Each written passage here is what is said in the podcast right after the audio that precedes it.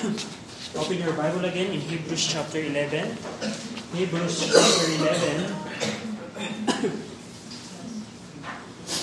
Nasa series of lesson po tayo na pinag-aaralan natin ang Book of Hebrews and nasa bahagi po tayo ng Hebrews chapter 11 kung saan inilista po ni Paul sa pamamagitan ng divine inspiration ang mga lumang tipan na, na, na merong pananampalataya and we're, we are in the life of three patriarch, specifically Isaac, Jacob, and Joseph. Hebrews chapter 11, verse 20 to 22. Ako po yung babasa, sundan niyo po ako sa inyo pong mga Bible. Hebrews chapter 11, verse 20. By faith, Isaac blessed Jacob and Esau concerning things to come. By faith, Jacob, when he was a dying, blessed both the sons of Joseph and worship, leaning upon the top of his staff. By faith, Joseph, when he died, made mention of the departing of the children of Israel and gave commandment concerning his bones. Shall we pray? Ama namin Diyos po na makapangyarihan sa lahat na nasa langit, kami po Ama ay nagpupuri at nagpapasalamat sa inyo sa panibagong pagkakataon na kami po ay makapag-aral po ng inyo pong salita, makaawit ng mga katotohanan na kabutihan po ninyo. At I pray na tulungan nyo kami sa umagang ito na maunawaan namin ang inyo pong salita. We pray po, Ama, na kayo po ang kumilos po sa amin pong mga puso upang kami, Panginoon, ay magkaroon ng tamang katatayuan sa harapan po ninyo kung sa aming kalagitnaan ay meron pong hindi ligtas, kayo mag-convict at magbigay ng enlightenment po sa Kanya. At I pray na kung sa aming kalagitnaan ay sa mga Kristiyano mo, Kristiyano po sa umagang ito, kayo po magbigay sa amin ng pananampalataya na katulad po ng mga taong pag-aaralan po namin. We pray po, Ama, na tulungan niyo po kami at kahabangan sa ngalan ng aming Panginoon Kristo. Amen. So, nakita na natin po sa Hebrews chapter 11, sina Noah, sina Abel, sina Enoch, sina Abraham, sina Sarah. At sa punto pong ito, titingnan po natin ang pananampalataya po ni na Isaac, Jacob, and Joseph. And of course, kung titingnan niyo po, there are many uh, many faith that they illustrated in their lives, but I want you to know that these three acted their faith when they were dying. Marami po silang pinakitang pananampalataya. You can check uh, Genesis. But dito po, Paul highlighted their faith when they are dying. Nung malapit na po silang mamatay, ipinakita po nila ang kanila pong pananampalataya. Now, verse 20, by faith or by sure confidence, Isaac blessed Jacob and Esau. Now, si Isaac po, siya po yung anak po ni Abraham. Si Abraham po, siya po yung tao na tinawag po ng Panginoon upang itatag po ang bansang Israel, upang dumating po ang batas sa tao, upang ang Mesaya po ay pumarito po dito sa lupang ito. At si Abraham po ay meron pong naging anak. Ang pangalan po ay si Isaac. At si Isaac po, nagkaroon po siya, siya ng dalawang anak, si Jacob and si Esau. Now dito, tingnan niyo po, sa pamamagitan ng pananampalataya by faith, Isaac blessed Jacob and Esau concerning things to come. Now, in order to know this passage, we need to go back in Genesis 25. Ipitin niyo lamang po inyong mga Bible sa Hebrews chapter 11 and go to Genesis 25 verse 23. Genesis chapter 25 verse number 23. Genesis 5:23 And the Lord and the and the Lord said unto her, referring po kay uh, kay Rebekah na asawa po ni Isaac, and the Lord said unto her, Two nations are in thy womb, and two manner or group of people shall be separated from thy bowels, and the one people shall be stronger than the other people, and the elder shall serve the younger. Now, in this passage po, ipinakita na po ng Panginoon kay Isaac at kay Rebecca ano ang plano niya. Ano ang kanyang layunin. Una, nakita natin dito that there are two nations are in the womb of Rebecca. Nung nagdadalang tao po si Rebecca, sabi ng Panginoon, Rebecca, Isaac, meron dalawang nasyon. na nasa sinapupunan mo. At merong dalawang grupo, there are two groups of people, shall, these two group of people shall be separated or divided. Meaning, hindi sila magkakasundo, magkakahiwalay sila. Yung dalawang nasyon na nasa sinapupunan mo, sila ay magkakahiwalay. At dito, makikita natin dito sa Genesis 25:23, one group shall be stronger than the other. One nation will be stronger than the other. And here, the elder, referring to Esau, shall serve Jacob, which is the younger. Now, tingnan natin po ang Romans chapter 9. Romans chapter 9, verse 11 to 12. Romans chapter 9, verse 11 to 12. Romans 9, verse 11 to 12. For the children, being not yet born, referring to Esau and, and Jacob, neither having done any good or evil, that the purpose of God according to election might stand not of works, but of him that calleth. It was said unto her or to Rebekah, The elder shall serve the younger. And that's the plan of God. Yan po ang ang ang plano po ng Panginoon sa kay, kay, Is, kay Iso at kay Jacob. Yan po ang plano ng Panginoon. Yan po ang prerogative ng Panginoon. At dito po, in the latter part po ng buhay po ni, ni, ni, Jake, ni Isaac, meron pong naging problema. Dahil kung mapapansin niyo po, ang gusto ni Isaac ay si Iso ang pagpalain at hindi po si Jacob. And we're going to talk about that later. Now, as a fulfillment po ng, ng Genesis 25:23, as history po, ang Edomites po are the descendants of Esau who settled in the south part of Palestine. At ang Israelites po, we know, they are the descendants of Jacob. Yung mga Edomites po, sa history po, yung Edomites, yung descendant ni, ni Esau, they are in hatred toward Jacob. They are in conflict throughout the history. For example, in 1 Samuel chapter 14 verse 47, Edomites were then attacked and defeated by Saul. In 2 Samuel chapter 8 verse 13 to 14, David overthrew their army in the valley of Saul. Now when Nebuchadnezzar besieged Jerusalem, the Edomites joined Nebuchadnezzar and took an active part in the plunder of the city. Psalms 137. Now, when Edomites, uh, throughout the history po, Edomites have been in conflict with Israelite throughout the history. And that's the fulfillment po that the two groups of people shall be separated. Alam natin po yung fulfillment, the two nation, Edomites and Israelites. The second fulfillment that these two people will be separated. And we see that throughout the history. You can check Numbers 20, verse 14 to 21, Deuteronomy 23, verse 7, Joel 3, 19, Amos 1, 11, Obadiah 1, 10 to 14. You can get a copy po ng study notes and you can check it sa bahay kung paano this nation are in conflict. And by the way, if you are familiar with the Middle East crisis, Esau's hatred toward Jacob, explain that. Kung paano ang dalawang bansang ito ay nagkakatalo. And we know also that the, the descendant of Esau, who were Edomites, are inferior or mas mababa and subject to the descendants of Jacob.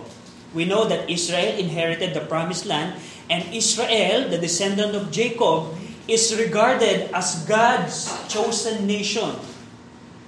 So, that's the plan of God, that's the prerogative of God na binanggit ng Diyos in Genesis 25 kay, Is, kay Isaac. Isaac, yung mas matanda mong anak, magkakaroon sila ng bansa, at ang matanda, ang panganay, ay maglilingkod sa mas bata. That's the plan of God. Pero, go in Genesis 27. Did Isaac abide sa plano ng Panginoon? In Genesis 27, if you are familiar po sa, sa you can read the entire Genesis 27 At mapapansin niyo po dito that Isaac seems to have forgotten how God had determined the matter at the birth of his son. Pag binasa niyo po ang Genesis 27, mapapansin niyo po na parang nakalimutan ni Isaac yung plano ng Panginoon. Dahil gusto ni Isaac na si Iso ang pagpalain. And here, Isaac wanted to bless Esau before the Lord, before his death. Gusto ni Isaac na pagpalain si Esau sa kanyang deathbed. Pero hindi po pumayag si Rebecca and Jacob. We know the story. Rebecca and Jacob, they deceive Isaac. Kung paano po nagpanggap si Jacob na para siyang si Esau. At pinagluto po nila ang kanilang si Isaac ng pagkain. At pinagpala po ni Isaac si Jacob by deceit. And nung, nung nalaman po ni Isaac na dinaya siya when Isaac when Isaac knew the plot of Rebekah and Jacob, Isaac trembled very exceedingly when the plot was exposed. Makikita niyo po yan in uh, Genesis 27 verse 33. Genesis 27 verse 33 nung nalaman na pinagpala na si Jacob pero ang gusto ni Isaac si Esau ang pagpalain. And Isaac, verse 33, and Isaac trembled very exceedingly and said, Who?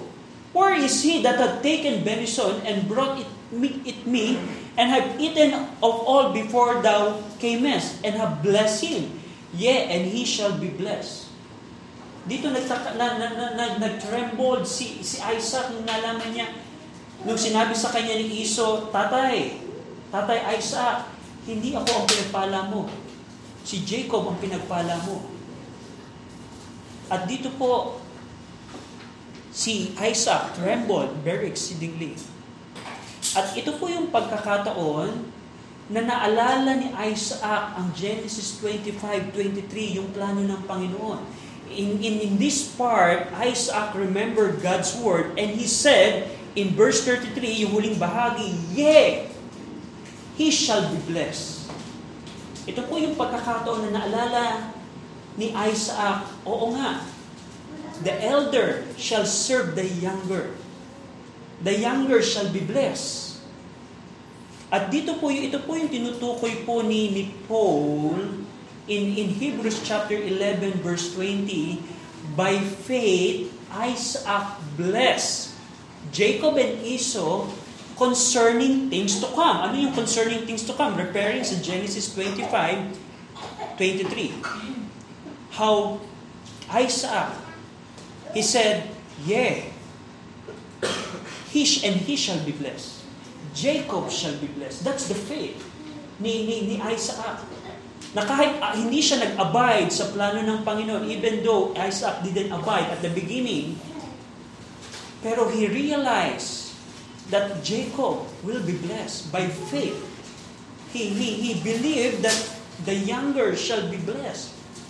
And that's what Paul is referring in Hebrews chapter 11, na sa pamamagitan ng pananampalataya, pinagpala niya si Jacob and Esau. Now in verse number 21, Hebrews chapter 11, verse 21, so that's Jacob, in Hebrews chapter 11, verse 21, By faith, Jacob, when he was a dying, blessed both the sons of Joseph and worship, leaning upon the top of his staff. So, the same thing with Isaac when, when Jacob is about to die, he blessed both the son of Joseph So sino po itong sons of Joseph? Go in Genesis 48. Genesis chapter 48, verse 16 to 20. By faith, Jacob, when he was a dying, blessed both the son of Joseph's, sons of Joseph. Genesis 48, verse 16 to 20. Ang sabi po dito, The angel which redeemed me from all evil, bless the land, and let my name be named on them, and the name of my fathers Abraham and Isaac, and let them grow into a multitude in the midst of the earth, referring po kina uh, Ephraim and Manasseh, na ang mga anak po ni Joseph. And when Joseph saw that his father laid his right hand upon the head of Ephraim, it displeased him. And he held up his father's hand to remove it from Ephraim's head unto Manasseh's head. And Joseph said unto his father, Not so, my father, for this is the firstborn. Put thy right hand upon his head. And his father refused and said, I know it, my son, I know it. He also shall become a people, and he also shall be great.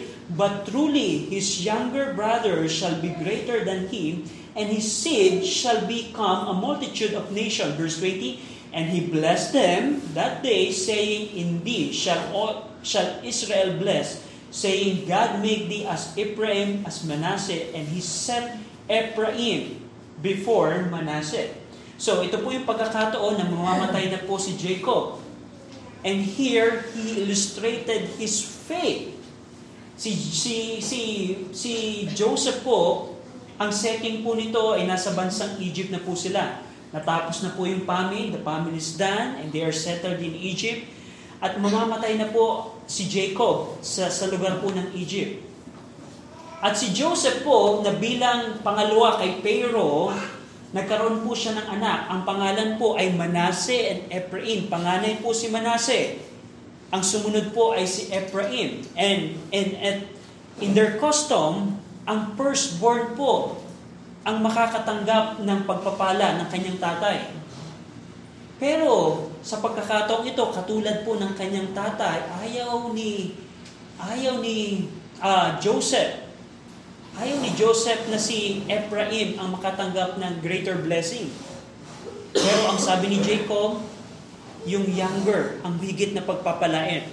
Now dito makikita natin, Jacob adopted Joseph two son, Ephraim and Manasseh, as his own and he blessed them both. They took Joseph's place and became, became tribes of Israel. Kung mapapansin niyo po, sa, sa labing dalawa kong magkakapatid, si Joseph po ay merong dalawang anak. At si Levi po, we know the story, ang Levites po ay hindi po nakatanggap ng land during the time of Joshua. Instead, yung dalawang anak po ni Joseph na si Ephraim and Manasseh, they inherited po ang, ang, ang, ang land. Kung mapapansin nyo in Joshua 17:17, tingnan nyo po quickly, Joshua 17:17 when they were in the promised land Joshua 17:17 basahin po natin ng sabay-sabay Joshua 17:17 ready read And Joshua spake unto the house of Joseph even to Ephraim and to Manasseh saying Thou art a great people and hast great power Thou shalt not have only not only, one lot only. So ito pong magkapatid na to, these two sons, they inherited both lands. They were both given land portion. So it's acknowledgement po ng pagpapala na ibinigay po ni Jacob kay Ephraim and Manasseh. And we know in, in Joshua 18.7, tingnan niyo po, 18.7, Joshua 18.7, Ready? Basahin po natin. Ready? Read. But, but the Levites have no part among you, for the priesthood of the Lord is their inheritance. And Gad and Reuben and the half tribe of Manasseh have received their inheritance beyond Jordan on the east, which Moses, the servant of the Lord, gave them. So, ang Levites, hindi po sila nakatanggap. So that's why in the 12th tribe of Jacob or Israel, Ephraim and Manasseh got and became the tribes of Israel. Ephraim and Manasseh. Now, dito po, dun po sa binasa natin in Genesis 48, Jacob purposely blessed Ephraim, which is the younger, before Manasseh. Pero ang gusto ni Joseph, tatay, tatay Jacob, ang pagpalain mo si Manasseh kasi siya yung panganay. Pero ang sabi ni, ni, ni, ni Jacob, hindi. Si Ephraim ang pagpapalain ko ng higit. Ephraim shall be greater than Manasseh. Genesis 14:19. And ako, based on the history, kung titingnan nyo ang Numbers chapter 1 verse 32 to 35, Ephraim became more numerous than Manasseh. And also, in Joshua chapter 18 verse 1, nung nakarating na sila sa promised land, the tabernacle was set up in Shiloh within Ephraim from the time of Joshua. So, makikita niyo po na masigit pong nakakakuha ng pagpapala si Ephraim kay Manasseh. At dito, sabi ni Paul, the way na pinagpala ni Jacob yung mga anak ni Joseph na si Ephraim and Manasseh, ginawa niya to ng merong pananampalataya. He blessed both the sons of Joseph, Ephraim and Manasseh, by faith. Another thing na mapapansin niyo po dito, in, in, in sa Hebrews chapter 11 verse 21, not only he blessed both the son of Joseph, by faith, Jacob worshiped leaning upon the top of his staff. It's referring po sa Genesis 47 as a cross-reference, Genesis 47 verse 31. Nung mamamatay na po si, si Jacob, he worshiped the Lord. Genesis 47 verse 31, And he said, Swear unto me, and he sware unto him, and Israel bowed himself upon the bed's head. That's the, the worship of Jacob when he was about to die. And that's Jacob. Na sa pamamagitan ng pananampalataya, he blessed Ephraim and Manasseh, and he worshiped, leaning upon the top of his staff. Now let's go to Joseph. Joseph. Genesis, uh, sabi ng Genesis, ng Hebrews chapter 11 verse 22, by faith, Joseph, when he died, made mention of the departing of the children of Israel, and by faith, gave commandment concerning his bone. So katulad ni ng kanyang lolo at ng kanyang tatay, nung mamamatay na si Joseph, he, he acted his faith by mentioning the departing from Egypt of the nation Israel And by giving commandment na yung aking mga buto, ayaw ko na mailibing dito sa Egypt. Dalhin mo ito sa lagor ng Canaan. He did that by faith. Now, tingnan natin po ang Genesis 50, verse 24 and 25. Genesis chapter 50, verse 24 and 25. Basahin po natin ng sabay-sabay. Ready? Read. And Joseph said unto his brethren, I die, And God will surely visit you and bring you out of this land upon the land which He sware to Abraham, to Isaac, and to Jacob. Verse 25. And Joseph took an oath of the children of Israel, saying, God will surely visit you, and ye shall carry out my bones from hence. Sabi ng ni Joseph, God will surely visit you and ye shall carry up my bones from hence. Now, dito, kung, kung, kung, kung gusto niyo pong makita kung saan kinuha ni Joseph ang kanyang pananampalataya while he mentioned the departing of the nation Israel, inalala po niya ang Genesis 15 verse 13 to 16 na pangako ng Panginoon kay Abraham. Joseph faith is based on the word of God spoken to Abraham. Alam ni Joseph ang, ang mga salitang ibinigay ng Diyos kay Abraham. And dito, Joseph knew that he would be buried with great glory in Egypt. Remember, Joseph was second to the Pharaoh. He can be buried in Egypt with great glory. Probably, baka ipagtayo pa siya ng pyramid. We don't know that. But, alam ni Joseph, dahil sa kanyang ginawa for the nation of Egypt, he can have a glorious burial sa Egypt. Pero ang sabi ni Joseph, no, I don't want that. He wanted to be buried in the land that God had promised to Abraham. And in Joshua 24 verse 32, tingnan niyo po, Joshua 24 verse 32, the fulfillment of this uh, this event, Joshua 24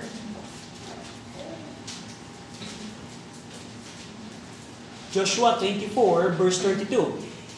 And the bones of Joseph, which the children of Israel brought up out of Egypt, buried them in Shechem in a parcel of ground which Jacob bought of the sons of Hamor, the father of Shechem, for a hundred pieces of silver, and it became the inheritance of the children of Joseph. So nakita po natin na nangyari.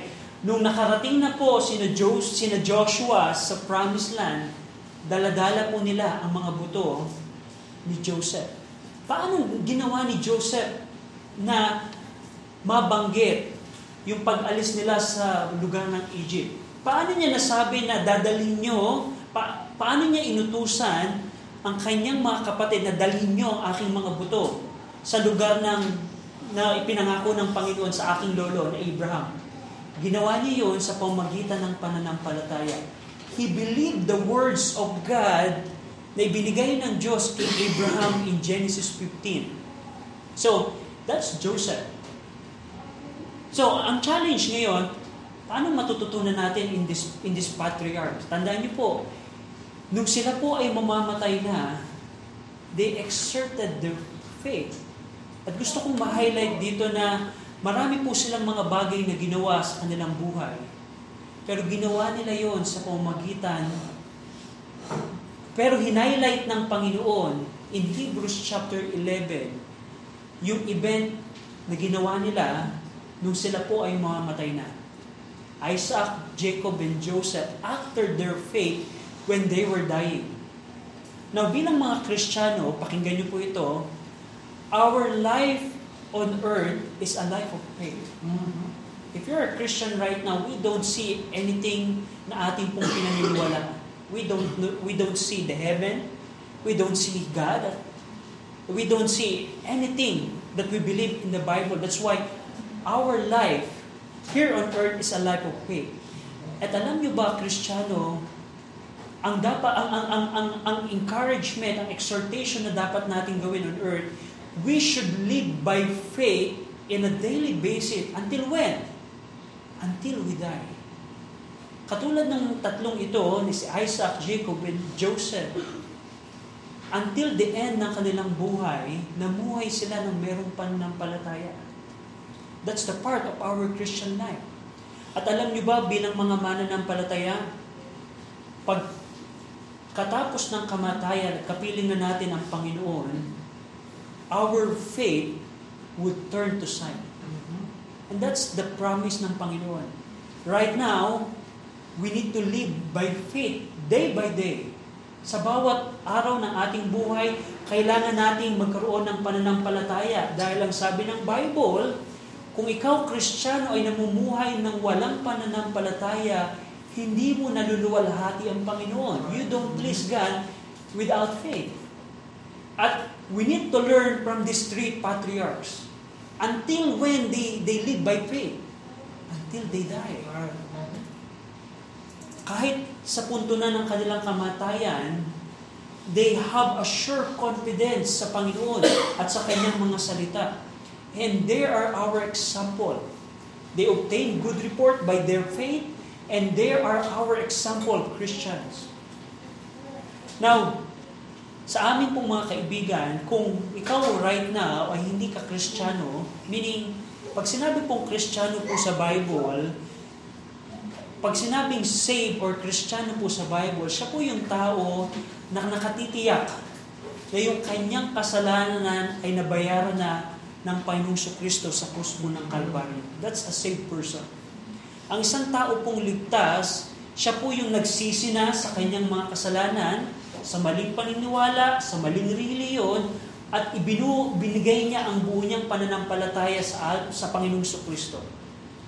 Yan po ang isang taong ligtas. Pero alam niyo po ba, mga kaibigan, kung sa umagang ito ay hindi ka paligtas, ang kamatayan po ay hindi po mabuting bagay. Sa isang ligtas po, ang kamatayan, ito po yung pagkakataon ng lahat ng pananampalataya ay magiging makatotohanan na, meaning your faith will turn into sight. Doon mo makikita na ang Panginoon, ang Panginoong Kristo sa kanyang kaluwalhatian, ang mga salita niya na ibinigay sa atin. In heaven, as a Christian, we are not going to live by faith anymore. We are going to live by sight. Pero kung ikaw sa umagang ito ay hindi ligtas, ang kamatayan ay hindi po mabuting bagay. Dahil ang sabi po ng Bible, ang kamatayan po ay nakatakda sa bawat isa po sa atin. Hebrews 9.27 And as is appointed unto man once to die, but after this the judgment. Paano, paano magiging mabuti ang kamatayan sa isang tao? Magiging mabuti ang kamatayan sa isang tao kung ikaw ay magsisisi sa iyong mga kasalanan. Dahil kaibigan, ang kasalanan po ay hindi po maliit na bagay para sa Panginoon. Ang mga tao po sa mundong ito, akala nila yung pagsisinungaling, yung pangangalunya, yung pagnanakaw, yung pag, pag-dishonor sa magulang ay maliit na bagay. No, sa harapan po ng banal na Diyos at makatagong ang Diyos, anumang kasalanan na gagawin natin ay nararapat nating bayaran ng kamatayan. Ang kamatayan po na tinutukoy po ng Bible ay hindi lamang pisikal. Espiritual na kamatayan ng walang hanggang pananatili po sa dagat-dagatang apoy. Pero pwede kang makatakas sa kapahamakan na yan kung ikaw ay magsisisi sa iyong mga kasalanan. Tatalikuran mo ang kasalanan, babaguhin mo ang iyong pananaw sa maling reliyon, maling paniniwala, patay na gawa, at iblalagak mo ang pananampalataya mo na si Jesus Christ ang namatay para sa iyong mga kasalanan. Siya ang inilibing at nabuhay namang muli ayon sa mga kasulatan. You can be freed from the penalty of sin. At ang, ang kamatayan ay magiging mabuting bagay na para sa iyo. Katulad na sinabi ni Pablo, ang kamatayan ay kapakinabangan. Mm. And sa ating bilang mga Kristiyano, tunay na kapakinabangan ng kamatayan. Right now, we are living by faith. And it's hard to live by faith. Kasi kung, kung, kung ikaw Kristiyano, you're not going to live by faith at merong pangangailangan, Mm. pwede mong gawin ang anumang bagay. Pwede kang mangutang na lamang. Pwede kang magnakaw na lamang. Pwede kang mag-worry. Pero as a Christian, whatever circumstances we have in life, we need to live by faith. Until when? Amen. Until we die. Just like these three patriarchs. Mhm. Now, another challenge po na gusto ko pong dalhin po sa inyo, remember Isaac, he wants Esau to be blessed than Jacob. And Joseph as well wants Manasseh to be blessed more than Ephraim. But that's not the plan of God. And we as as God's people, we cannot question God's prerogative and plan. Can we question ang plano ng Panginoon sa atin? Of course, no. Hindi natin pwedeng tanungin o questionin ang plano ng Panginoon. Ang, narara- ang dapat natin gawin, we have to submit ourselves to the plan of God by faith. Katulad ni, ni, ni, ni Isaac, ayaw niya na si Jacob ang pagpalain. Gusto niya na si Esau ang pagpalain. Katulad ni Joseph, gusto niya na si Manasseh ang higit na pagpalain. Pero hindi yan yung plano ng Panginoon. Kailangan natin mag-submit sa plano ng Panginoon. To give you an illustration, 1 Timothy, alam niyo po ba, especially sa mga Kristiyano pong young people, na kababaihan, this is a challenge for you. Alam niyo po ba na ang, ang, ang, ang message ng mundo sa mga kababaihan to be somebody in this world is not according sa plano ng Panginoon. The feminine, fe- feminism na tinuturo ng mundo right now na dapat equal ang lalaki at babae. Kaya ng lalaki gawin to, kaya din namin mga kababaihan gawin to. Kaya right now, ang mindset ng mga kababaihan, especially in the Filipino, Filipino culture, to be somebody. Kung asawa ko ay nagtatrabaho, magtatrabaho din ako. Kung ang asawa ko ay kumikita ng pera, magtatrabaho din ako. 1 Timothy 5.14, basahin po natin. Ng sabay-sabay. 1 Timothy 5.14. Nandiyan na po kayo? Ready? Read. I will therefore that the younger women marry their children, guide the house, give not occasion to the adversary to speak reproachfully. I will therefore that the younger women marry. Meaning, kalooban ng Panginoon na magpakasal. Of course, there are many exemptions dyan kasi alam natin na may mga vocation na hindi talaga nakakapagkasal. Katulad ni Paul, in the context ng Romans, um, 1 Corinthians 7, he explained that. Pero dito, kung ikaw ay kababaihan, especially young people na kababaihan, kalooban ng, ng Panginoon sa iyo na magpakasal. Pero ng mindset ng mundo natin, pag ako'y napakasal, matatali na ako. Hindi ko na magagawa ang mga dapat kong gawin. Anong sabi pa doon? Marry, bear children. I want to highlight yung word na guide the house. And that's the plan of God sa mga kababaihan. Tingnan nyo quickly ang Titus 2, Titus 2, Titus chapter 2, verse 4 and 5. Titus chapter 2, verse 4 and 5. Basahin po natin ng sabay-sabay. Ready? Read. That they may teach the young women to be sober, to love their husbands, to love their children, to be discreet, chaste, keepers at home, good, obedient to their own husbands, that the word of God be not blasphemed. Gusto kong i-highlight dito yung word na keeper. Keeper at home. Keepers at home. It's the same application nung ng 1 Timothy 5 to guide the house. Pero yan ang kalooban po ng Panginoon sa isang babaeng asawa to guide the house. Pero kung titingnan natin ang kultura natin, especially the Filipino culture, if you examine our relatives, examine our friends, are they guiding the house? No, hindi po. Usually, ang yaya ang nag-guide ng house.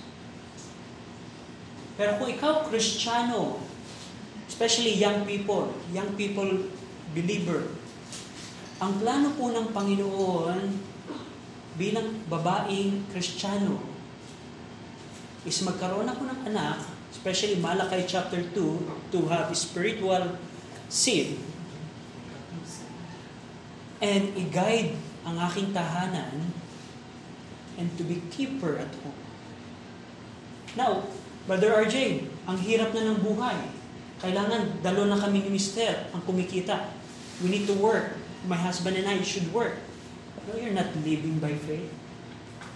You are not submitting to the plan of God by faith. And ito po ang plano po ng Panginoon. Do you know why the families right now are destroyed? Because the families are not submitting themselves to the plan of God.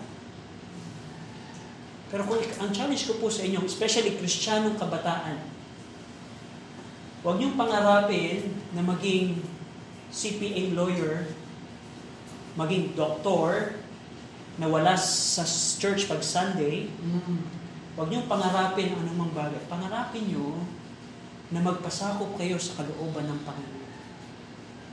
To guide the house. To be keeper at home. When you say keeper at home, when your children and your home, your family needs you, you need to be there. Keeper at home. Now, kung halimbawa sa mga tatay, of course, walang tatay halos. The, uh, you know, one thing na aking I decided, he never akong mag-abroad. Because, tingnan niyo po ang Ephesians 6.4, na ano ang plano ng Panginoon? Kung ang plano ng, mga, ng Panginoon sa mga nanay ay to guide the house and to keep the home, ang plano po ng Panginoon sa mga tatay is Ephesians 6.4. Ephesians 6.4, basahin po natin ng sabay-sabay. Ready? Read. And ye fathers, provoke not your children to wrath, but bring them up in the nurture and admonition of the Lord. in plain word, to be the spiritual head of the family. Na kung ako halimbawa mag-abroad, and that's the thinking of all the Filipino, Southeast Asian, kailangan kong makarating ng Canada, ng US, ng Australia, ng New Zealand, makapag-abroad kasi mas malaki yung kita ko para yung aking mga anak dito sa Pilipinas, mapoprovide ko ang pangangailangan. Now, can you be a spiritual head of your family by a messenger? No. Now, ang ko po dito, these are the wills of God. This is the plan of God, especially for the family. But the challenge here is katulad ni Iso, ni, ni, ni Jacob, ayaw niya na yung younger ang pagpalain. Ayaw ni Jacob, ay, ayaw ni Isaac rather, na si Jacob ang pagpalain. Gusto niya si Iso. And that's the same thing sa atin. There are many plans of God that we don't like. We don't like na maging keeper at home. Meaning, sa bahay lang ako, yung pinag-aralan ko, hindi magagamit. Big sabihin, I'll be, be in the home for the rest of my life. And that's the mindset ng maraming tao. Ibig sabihin, kailangan ko na kasama ko ang aking pamilya. Brad, mas malaki ang kita sa abroad. The thing is, we need to submit sa plano ng Panginoon. Just like Isaac, yeah, the younger shall be shall be blessed. Paano natin magagawa yon? Sa pamamagitan ng pananampalataya. That's the part na kailangan ang pananampalataya kumilos. Isipin nyo, Panginoon, I'm going to obey you. Do you think pababayaan ka ng Panginoon? And that's the part we don't exercise our faith. Many things, many times we don't submit sa plano ng Panginoon is because we don't have faith. Na kung ikaw ay Kristiyano, magpasakop tayo sa kalooban ng Panginoon sa pamamagitan ng pananampalataya. I just use the the the, the husband and wife examples. Pero I tell you, there are many plans of God na kailangan natin magpasakop. There are many. At napakalaga na gawin natin ito sa pamamagitan ng pananampalataya. Pahirap siya, pero kailangan. Because we cannot please God without faith. Shall we pray? Ama namin Diyos po na makapangyarihan sa lahat, salamat po sa inyong salita. Sa ngalan na aming Panginoon sa Kristo. Amen.